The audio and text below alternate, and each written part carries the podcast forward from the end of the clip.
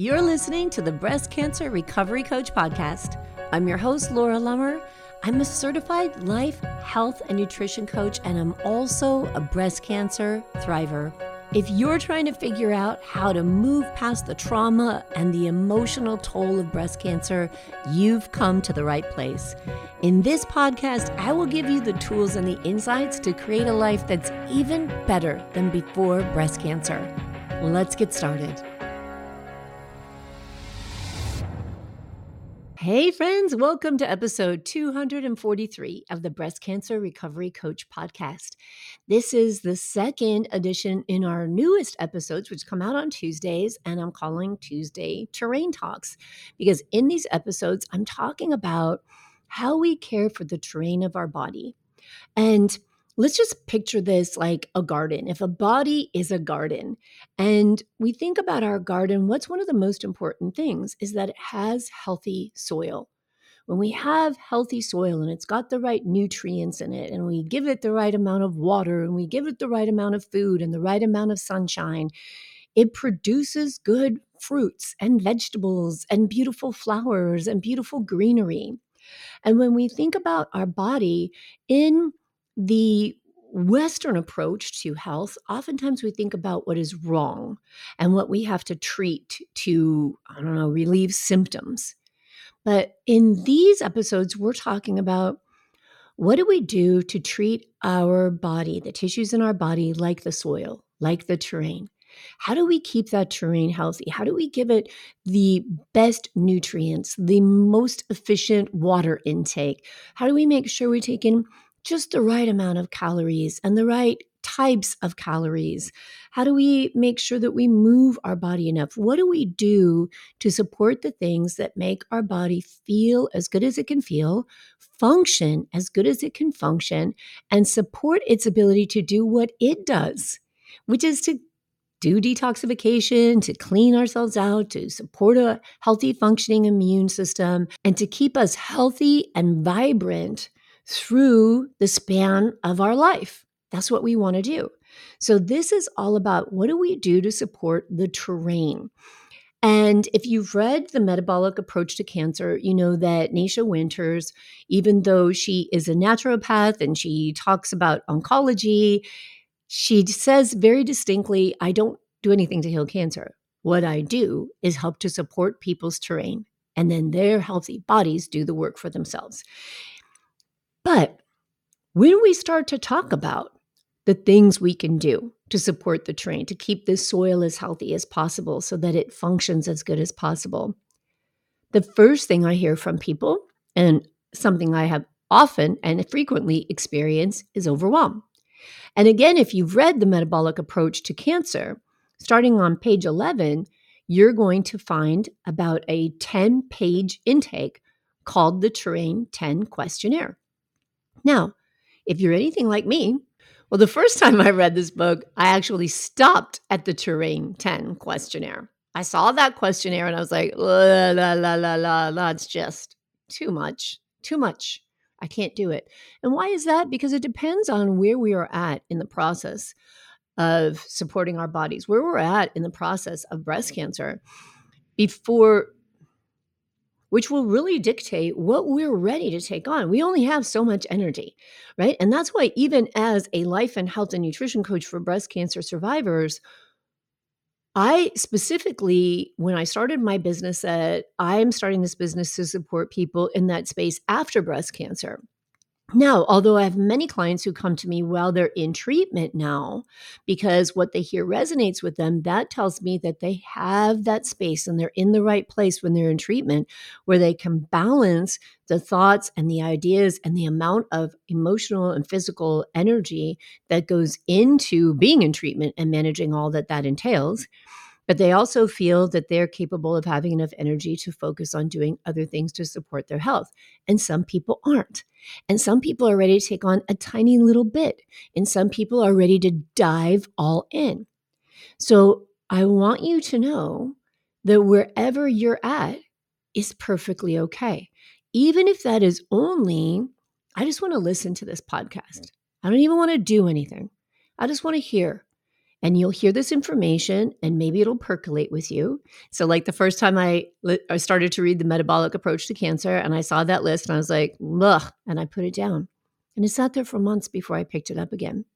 And then I worked through it. And what you'll find in the terrain 10 are 10 different little buckets that basically say, hey, where are you at in this as far as your hormones? What do you experience?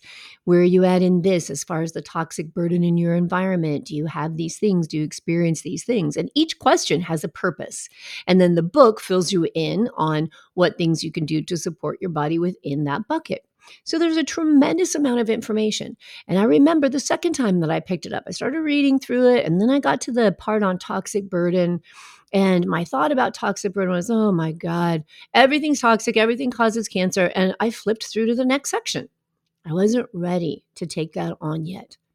I don't even now, I'm losing track of how many times I've read The Metabolic Approach to Cancer because I ended up being in the right place and falling in love with this book and I think a lot of that was in the interviews and the summits and things that I listened to Nasha Winters on. And she's just so dang smart and so brilliant. And I started to really dig deeper into this uh, metabolic approach to supporting the terrain of the body.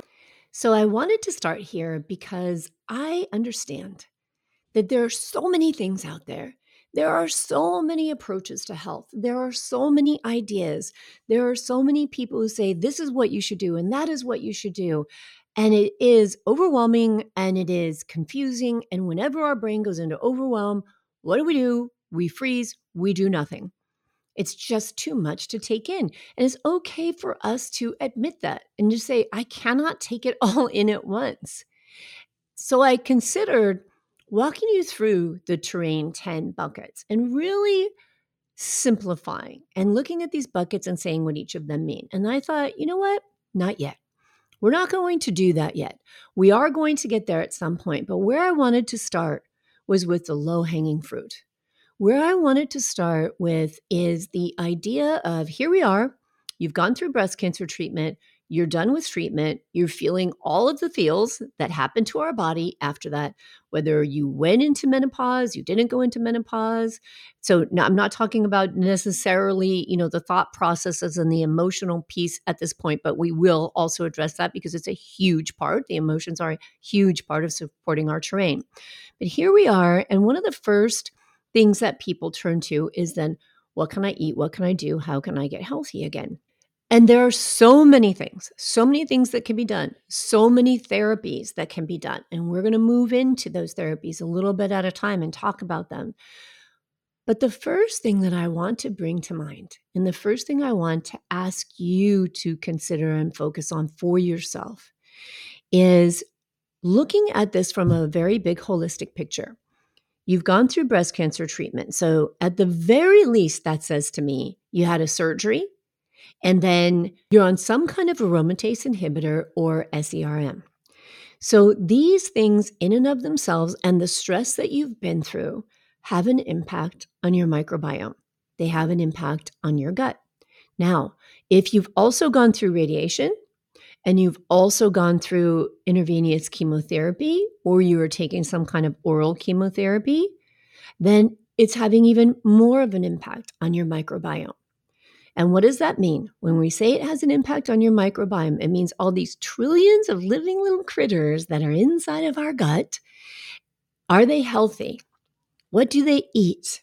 When they eat something, what do they produce? Because, yes, the bacteria in our gut produce things. So think of it as a little cell that poops. It's not poop, but it's a metabolite. So when we eat things, it feeds the bacteria in our gut. Those bacteria have different functions. And as they do their functions, they have different waste that they release into the body. Our intestines are built out of cells. And these therapies, drug therapies, radiation therapy, stress, all those things affect the cells in our body. And they can widen the connection between each cell, and we end up with leaky gut. In fact, I'm pretty sure I did a podcast way, way back in the beginning on chemotherapy and leaky gut. Look up that episode and put a link to it in the show notes for this episode so you can click back and refer to that podcast also and listen to how chemotherapy impacts our gut. But now, even in these few short years, so much has come out that talks about our microbiome. Now, let's think about this again from a holistic perspective. When we go through any kind of stressor, any type of medications, whether they're antibiotics, and that's another thing we may have been through many of during breast cancer treatment, steroids. I know I had a boatload of steroids. I also had different times where my white blood cells dropped to literally nothing and was put on prophylactic antibiotics. So when we think about all of these things that we did for all the right reasons, no shaming, no judging, no regrets, you did them because you believed it was going to save your life. And that's probably what it did. But now is the aftermath. Now we look and say, okay, I gave myself permission to do this because I believe this is what I needed.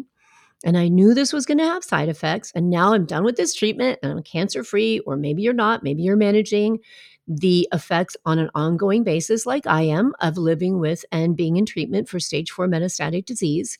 But we have to realize that this is having a side effect. And one of the biggest impacts of those side effects is going to be in our gut. And when our gut is impacted, the signals that those little bacteria send to our brain has a huge impact on our emotions, on our mood. And the science behind that is utterly fascinating.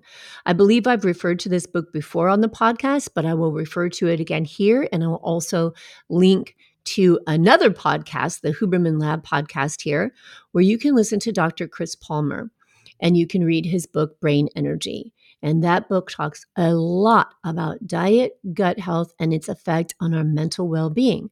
Because as I step back and I look at cancer and I think about the clients that I deal with, and I think, wow, from everything that I read, and it shows how common depression is after breast cancer. Now, of course, that's going to have emotional elements and thought elements, and there's a tremendous emotional trauma involved in breast cancer. But I wonder how much of it is also impacted and built on by what's happened in our gut because of the treatments that we've gone through, because of the surgeries and the drugs and all of the other things that I've talked about. And I know that those have an impact, right? So what percentage of what we experience emotionally, even if we if it's chemo brain, if it's depression, if it's anxiety, if it's living with tremendous amount of fear, how much of that could be lessened by what has happened inside our gut? I don't know the answer to that. So what I'm suggesting and this is just my philosophy and my theory is let's step back and take a, a big picture look and say, okay, well we know that drugs, antibiotics, chemotherapy, radiation has an effect on the microbiome. We know that gut dysbiosis, when our gut is not as healthy as possible, affects our ability to eliminate, affects our ability to digest, may cause GERD and heartburn and diarrhea and constipation and malabsorption issues, as well as emotional and mood issues. We know this. The science tells us this. So for me, the lowest hanging fruit is to work on healing your gut. So, how do we work on healing our gut? We don't have to worry about whatever label of diet you're going to call it. The only thing we have to think about when we talk about healing our gut is eating nourishing foods, broths, clean water, and allowing toxins to escape our body. So, if you're experiencing elimination issues, if you're having constipation or diarrhea or both, then these are indications that the gut is not as healthy as possible. So, there are things that we could talk about that include different detoxification therapies, meaning heat therapies and herbal remedies and all this kind of stuff. And we'll dig into them later.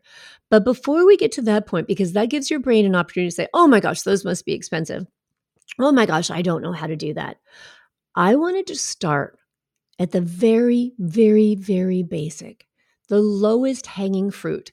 And even though I say this is very basic, this is going to come with a lot of work you're going to have to do with the way that you think. Because the best thing we can do to heal our gut is to clean up our diet. It's to get refined foods, refined sugars, and lots of carbohydrates and pesticides out of our diet. So, what does that mean? It means we have to work towards eating more organic foods. And I'm not saying all organic foods because I realize all organic foods may not be in someone's budget. However, before you tell yourself it's too expensive for me to have organic things, I want to offer you a couple of options. So I'm going to come back to that. So we're talking about drinking clean, clear water, eating whole foods as much as possible with as few pesticides as possible. So organic wherever you can.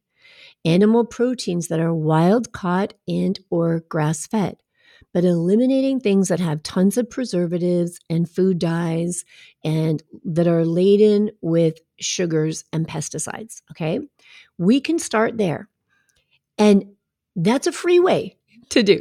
Not freeway as in 405 freeway, but is a free approach to beginning to support our terrain. Let's go back to the garden analogy and think about if our body is the soil, what's the Miracle-Gro for that soil? Right? When we have an unhealthy plant, we go down to Home Depot or Lowe's or the nearest garden store and we say, What do I do to get the soil healthy? Well, let's feed it differently. Let's water it differently. Let's take compost, right? Let's take your morning paper, if people still read the morning paper, and your coffee grounds and your eggshells and grind them up and compost them and get all these great nutrients and put them in the soil. That's what we're talking about when we're talking about improving our diet. So I don't want to talk about what has to be eliminated. This is only going to bring up thoughts of deprivation. What I want to offer you here are ideas of things that you can do to clean up your diet, support your microbiome, get those gut bacteria nice and healthy so that they're producing metabolites that are sending messages to your brain that support even better moods and a clearer ability to think.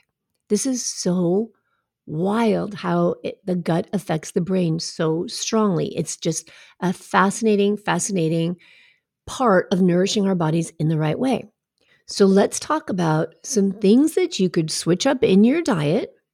And depending on your financial resources, maybe you can't afford to go all organic. Hmm, for all I know, maybe you can afford to hire a personal chef. Fab, fabulous. Do it, right? Maybe you can hire a nutritionist.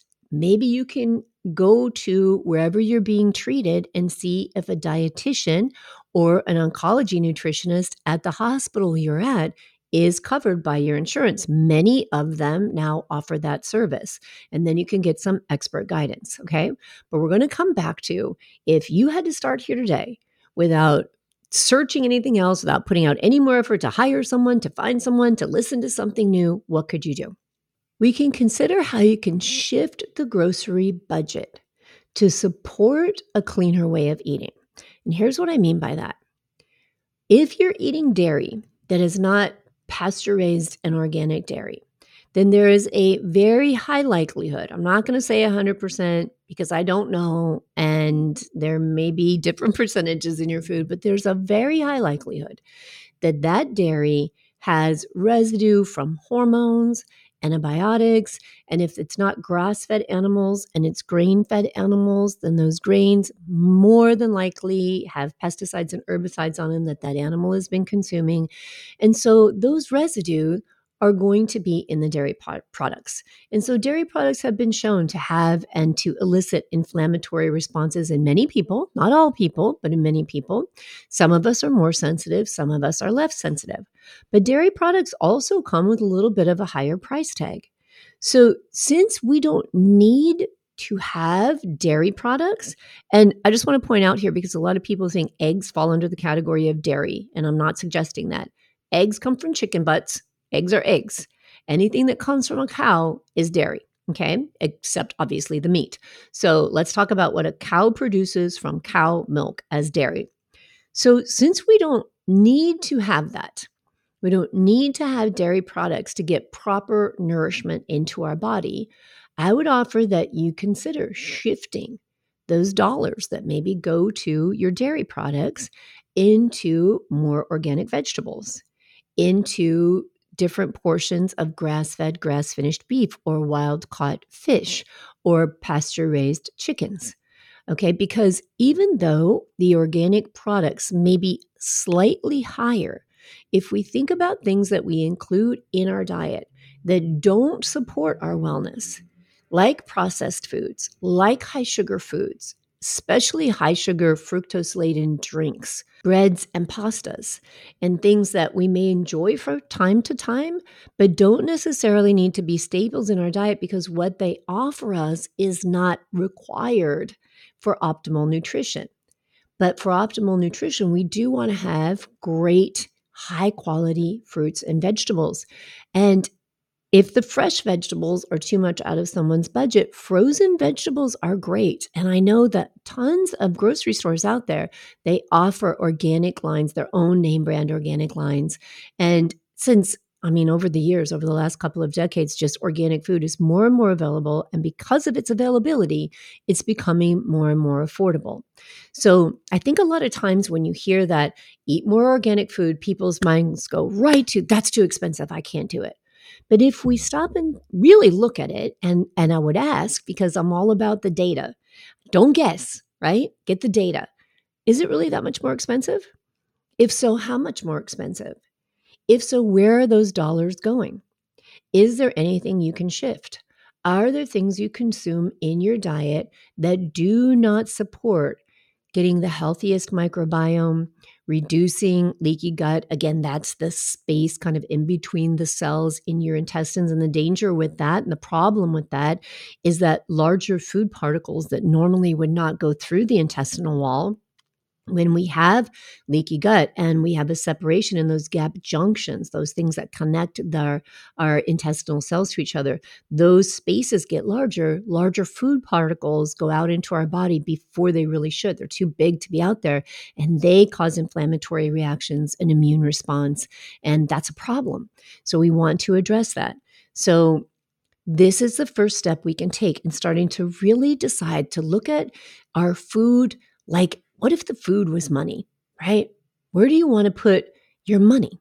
You want to put it in the way that serves you the best. So if we looked at the food and we said, okay, this food could go towards healing my gut, mostly organic food, as much organic food as you could afford, as much grass fed, grass finished. And this is important now grass fed, grass finished because a lot of times you might even find a butcher that says we have grass fed beef. And when you ask them, how is your beef finished? They'll say it's grain finished. And the reason that happens is because we can still call it grass fed, which has a great health halo. We all want grass fed, but grain finished gives who's ever producing that beef the opportunity to fatten them up because carbohydrates make us fat. So they take grain at the end of the animal's life and give a lot of grains to that animal to get it fat and ready for slaughter. And what happens then, even though it may have had a lovely grass fed life, it now is grain fed and it's taking in more than likely glyphosate because we put glyphosate which is the uh, one of the chemicals in roundup and has known to cause different cancers and to have crazy inflammatory responses in our body. And I mean, it's amazing how glyphosate permeates our life and people's bodies. So, if an animal is grain finished, then more than likely they're taking in grains that have been sprayed or have some kind of residue for glyphosate on them. So, just to be aware of this. Now, we have to be careful not to allow yourself to freak out about this. Don't get overwhelmed by this. Because, again, as you've heard me say, do this as much as possible. Now, even if you cannot afford to have wild caught seafood or grass fed, grass finished beef or free range poultry in your diet every day, that is also okay because we don't need to have it every day at every meal. There are wonderful alternatives. Eggs are a wonderful alternative. Cage free organic eggs are an excellent alternative. And you can make them in so many ways with different vegetables right? There's so many creative ways that you can cook eggs. So when we start to think about, well, how could I eat that much organic? And, you know, I've seen those organic meats and they're really expensive. We don't have to eat them with every single meal every single day, right? That's not how we have to nourish our body. So there are options to that as well. So here's a simple plan, low hanging fruit. First step how do I heal my gut? How's my elimination? Am I going one to three times a day, pretty smoothly, pretty easily, no discomfort, no pain, no gurgling stomach, no offensive gas, no heartburn, like what's flowing from my digestive tract, which means from my tongue all the way out the other end. That's our digestive tract. I know when I went through chemotherapy, I had sores on my tongue. I had sores in my mouth. I had sores in my throat. I had horrible heartburn and it lasted for years, right? So if you think about your digestive tract from tongue to anus, how do you feel? What's going on there? And then we start to experiment. Let's clean up the diet. Let's look at the grocery budget. Let's make some intentional decisions about what you might be willing to let go of so that you can add in something that gives you better support. And I want to address this thought. I don't want to give up. I feel deprived. I shouldn't have to go without. And I want you to think about it in a little bit of a different way. I'm not saying cut everything out. As I said in the beginning of this podcast, ask yourself what you're ready for. If you heard me say dairy and your thought was what I hear most commonly, I can't give up cheese, then don't give up cheese, right? Ask yourself, what am I ready and willing to do? Could I eat less cheese? Is that possible? Am I willing? Am I open to that idea? Do I really eat cheese as much as I think I do? Maybe I could eat the same amount of cheese that I already eat because I don't really eat cheese all that much. It's just now and then. Okay, great. Get yourself some really good quality cheese and really enjoy it. Make sure it's nice quality. You don't have to have it all the time. So, you see where I'm going with the way that we're thinking here. So, how do we nourish the terrain? Let's get into the food and let's not go with the first thought that comes to mind that automatically says, can't change, won't do it, too expensive, not possible. If we've got breads, pastas, desserts, and we look at the pantry and see, well, there's a lot of prepackaged processed food here. Can I shift this a little bit? Can my food get to fresh or whole foods without preservatives? that are freezable, right? Because I know another thought that came up oh, if I buy all these veggies, they rot. Veggies freeze beautifully, my friends. Clean them up, peel them, chop them up, put them in baggies, throw them in the freezer. I do it all the time. I mean, walk down the freezer aisle in your grocery store, you're going to see frozen veggies, right? It's okay to freeze your veggies, freeze from fresh. There are meal services. There are organic food services that take foods that maybe have blemishes on them. And I don't mean by blemishes that this is rotten food. My God, I would never suggest such a thing. They're blemishes. Like it's kind of remarkable how we as consumers don't realize that people behind the scenes on the food industry and the grocery industry, they know that if food is ugly, we're not going to buy it. So they'll go through it and put the most perfect foods out into the produce section for us to buy. But then I think Jamie Oliver was one of the chefs who kind of got on this bandwagon and said, hey, let's take these imperfect foods that are still full of nutrition and let's get them back out into the world. Let's not waste so much. And so now there are food services that offer that as well. So if you're willing to peel a little, you know, blemish off of your sweet potato, then you also have the opportunity to get a better price on that as well. Okay. So before we dig really deep into terrain 10 and we start looking at genetics and we start talking about testing and all of this stuff, I can tell you right off the bat, we can all begin by examining our gut health getting to really understand what's going on in our microbiome and looking openly and honestly at our food budget and asking yourself, what am I willing to do? And without spending more money, what could I shift in what I'm already putting in my pantry, in my fridge, my freezer, and then subsequently into my body and into my gut? Okay. I would love to hear questions and comments on this. Love, love, love it because I want to support you in helping to understand whatever it is you need to wrap your mind around to move forward with supporting your healthiest terrain. So you can find me on Facebook, Laura Lummer, the breast cancer recovery coach. You can find me on Instagram, the breast as the breast cancer recovery coach. You can DM me, you can leave a comment, you can join my free Facebook group the Breast Cancer Recovery Group on Facebook, where you can also ask questions when it comes to the podcast. And you can work with me by joining the Better Than Before Breast Cancer Life Coaching membership, where you have an opportunity to do live coaching with me several times a month. And I'm there for my people to answer your questions, support you, and coach you through the thought processes that can sometimes get you stuck between treating yourself and nourishing yourself in the way that you want to, or even learning about it first. Okay. So go to my website, thebreastcancerrecoverycoach.com. You'll find everything there.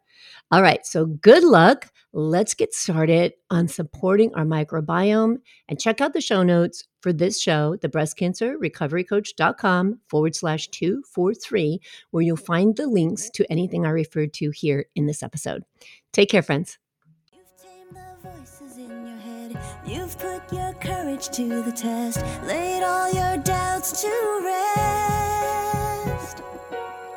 Your mind is clearer than before, your heart wanting more. Your future's at the door. Give it all you got, no hesitating. You've been waiting all your life. This is your moment.